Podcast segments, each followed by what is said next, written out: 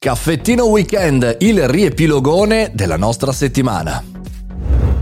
Buongiorno e bentornati al caffettino weekend, sabato e domenica, io che sono Mario Moroni e vi do il benvenuto all'interno di questo riepilogo, facciamo appunto un punto della situazione rispetto a quello che è successo durante la settimana. Questa settimana cominciamo da Netflix.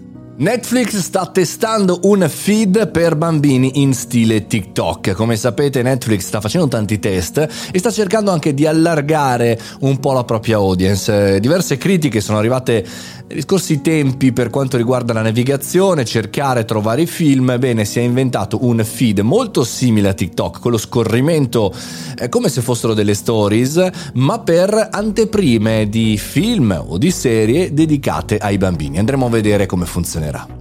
L'auto diventa uno strumento di pagamento. Martedì abbiamo parlato di questa bella innovazione, veramente innovativa.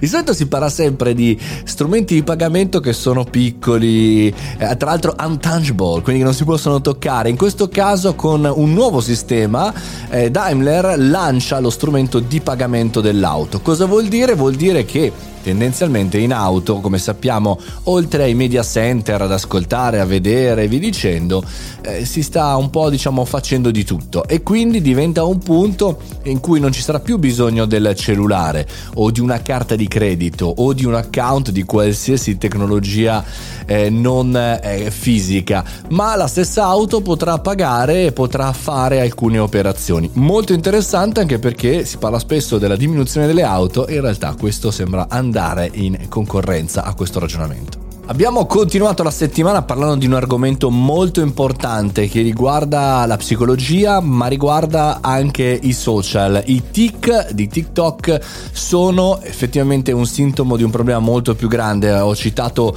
eh, una ricerca e anche un'analisi rispetto ai problemi e disturbi mentali che stanno riguardando tantissimi creator e anche utenti che navigano sui social. È chiaro, il problema, vi spoilerò un po' il finale del nostro podcast, problema non è TikTok TikTok, ma e lì ci sarà tutto il ragionamento e potete ascoltarvi. È chiaro che siamo in un periodo pazzesco questo, dove tutti danno la colpa un po' a tutti, ma è chiaro che bisogna affrontare questi problemi prima che sia troppo tardi. News interessante nel nostro podcast è già Jov al giovedì.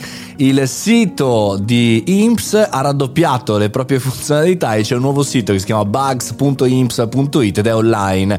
È un esperimento molto interessante eh, di open source creation, mi verrebbe da dire, ma è un progetto partecipativo, ovvero tutti quelli, noi professionisti, imprenditori, ma anche eh, dei semplici cittadini che accedono al sito IMPS possono segnalare su questo sito tutti i malfunzionamenti, ce ne sono diversi, però mi è piaciuta come situazione. Abbiamo chiuso la settimana riprendendo il concetto dell'immagine sopravvalutata. Io e Daniele Castelli abbiamo portato questa provocazione a IF, un festival importante. Abbiamo parlato di audio e chiaramente non soltanto di immagine.